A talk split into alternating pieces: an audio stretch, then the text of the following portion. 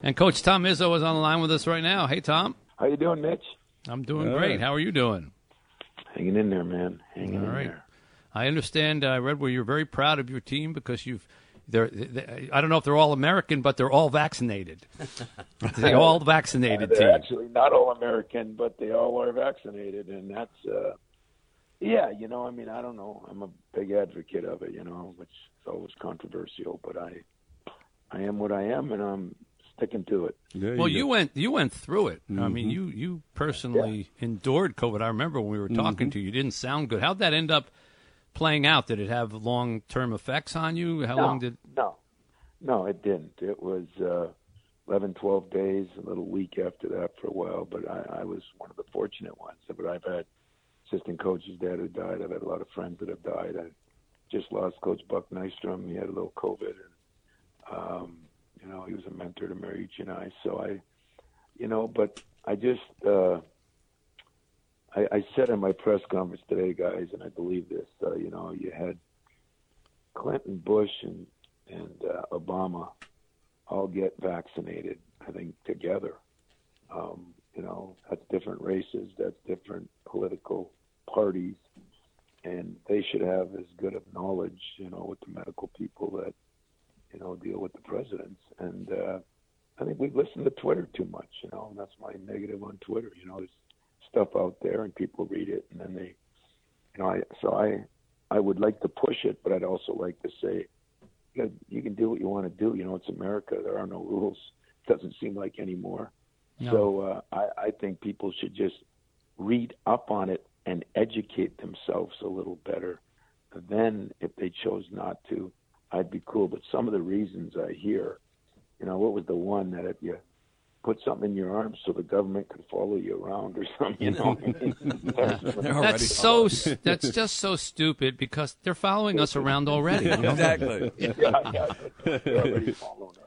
Yeah. Wow. Uh, you know, I wanted I wanted to ask you about um, last season before we talk about this upcoming one. I, you know, I was reading through to remind myself it was such a weird year. You know, the whole COVID thing and not knowing if you're going to play or not play, and then you you made the tournament. You ended up losing in the first what they call the first four, but you ended up losing to a team that went all the way to the final four.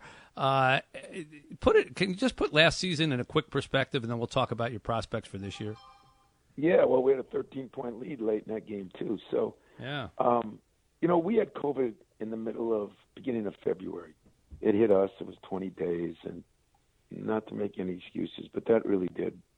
Uh, you know, it, it sent us. And then at the end, you know, we beat, you know, the top teams in the league: Ohio State, Illinois, Michigan, um, almost in a row. So uh, we bounced back, but we weren't a great team. Um, you know, we're kind of like Clemson right now. Uh, we we didn't have a true quarterback, and uh, that's more my fault, nobody else's.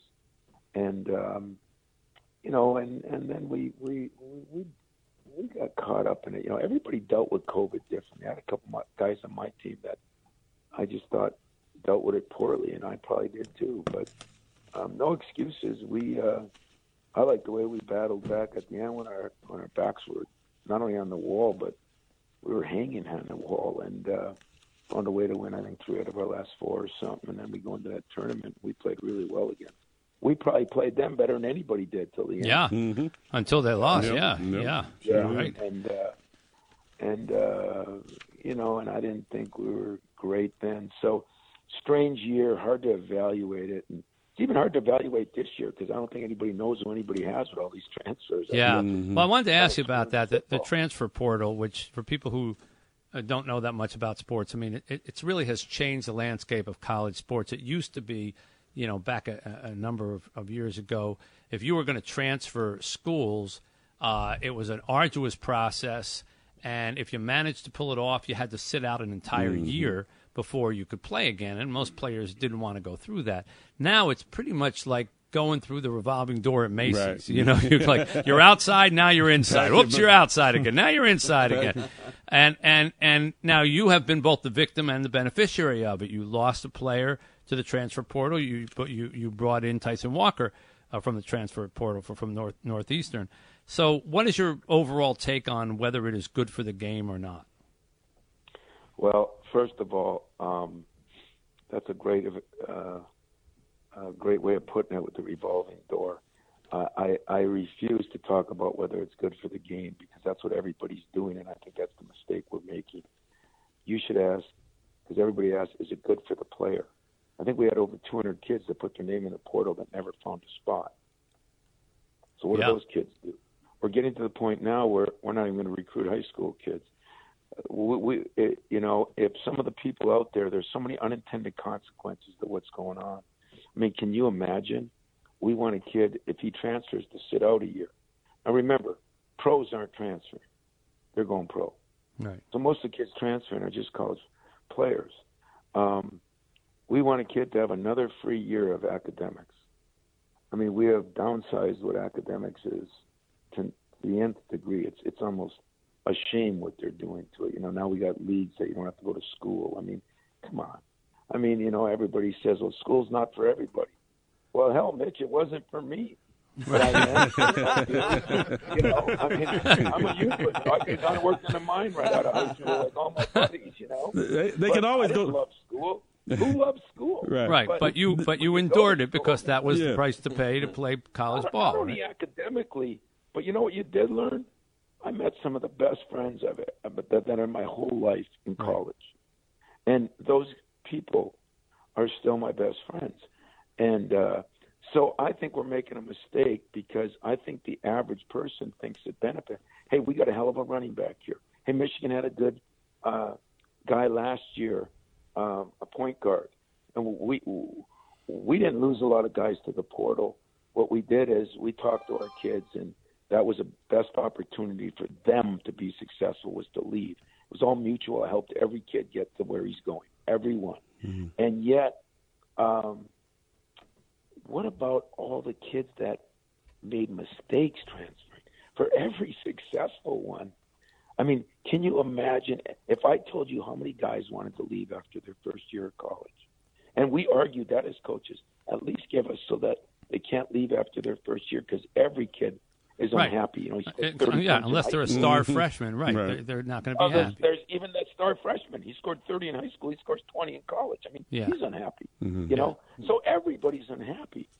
But you know, I think back to my first kid, Morris Peterson would have transferred 13 times. That's a revolving door. Every hour. He right. made $70 million. Kenny, okay, you want to ask a question? Yeah, I was going to ask Tom, does uh, Bishop Sycamore have a basketball team?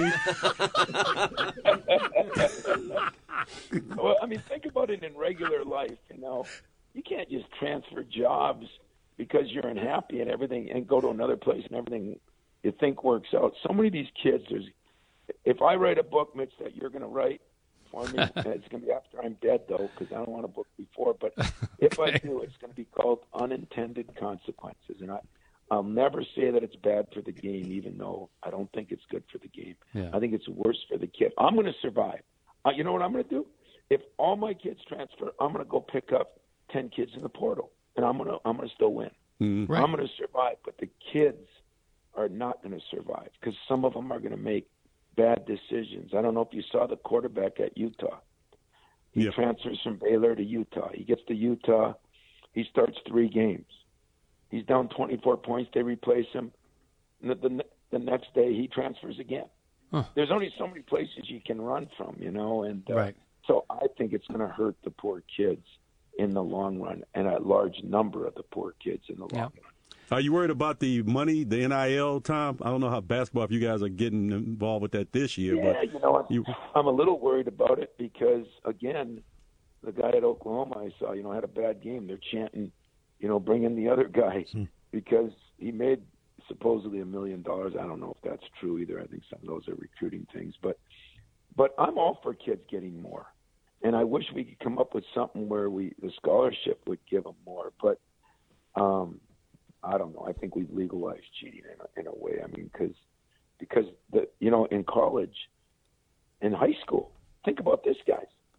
You can do it in high school now, and still go to college. So, I mean, can you imagine what kind of kids are going to come out of there? You know, I mean, I had trouble dealing from my five thousand a year at thirty to my thirty-five thousand, and then to my half a million when I got the job. But I was forty, thirty-eight Right. Um, can you imagine doing that at 15, 17? I mean, I, I just don't think we're we're paying any price for anything. And and then I hear about well, a singer can do it and a tennis player can do it. Well, you know what? If it works out, great. But I think unintended consequences. There's going to be a lot of a lot of negatives to it Yeah. and a lot of stress on these kids. I, They get I agree with you. media. I agree with you, and, and I've heard that argument, and, and it is fair. Like like a lot of theoretical arguments, they're fair in theory, but Yeah, the reality is reality. different. You know, a, a, a right. singer isn't likely to stay in college for very long uh, if they're really going to be a successful singer, and um, and they're not part of a team. So if an individual has that kind of extraordinary talent, of course. But when you are on a team where the whole notion of you've got to be fair and equal is not only a principle, it's in the law, like Title IX, it's in the law. Then you run into problems when your quarterback is making a million dollars and the lineman who's blocking for him is making zero, and and up comes a really important play, and and the, the lineman decides, you know what, I'm just gonna let this guy go right past me, and and boom, the quarterback gets knocked out, and now he's now he's uh, got a broken leg, so now now the car dealership doesn't want to pay him the hundred thousand dollars that they gave him because he's not playing, and they want to pull it out, and the consequences. yeah, And what Yeah. happens? Are we going to treat them like college kids? You know, the college kid. He said, "Well, he made a mistake." Well, yeah, that's what you do in college. You make a mistake. right, Are we? Are the profs going to say, "Wait, that kid's making more than I am"? right. Treat him different. Are the Wait, wait. What gonna- happens when the kid says to the prof, "I'm making more than you are"? That's more likely to happen. And, and you know, and Kenny's laughing because we all laugh about this, and and and and somebody out there is going to say Izzo doesn't want anybody making money, and he makes a lot of money. Anybody wants to go my route and and make five thousand at thirty, and figure out how to marry a girl, and you know, well, women like some money, you know. They don't, Well, not everyone's as good looking as you, Tom. yeah, yeah. That's A, true. a big date, Mitch, would have been Burger King. and Dutch. That's Yeah. right. That's right. Again. That's right. Very good. Well, we have we have uh, covered massive topics here, and we uh, have run out of time to talk about the upcoming season. But that's okay because there'll be plenty more time for us to talk. I find this stuff much more interesting, anyhow.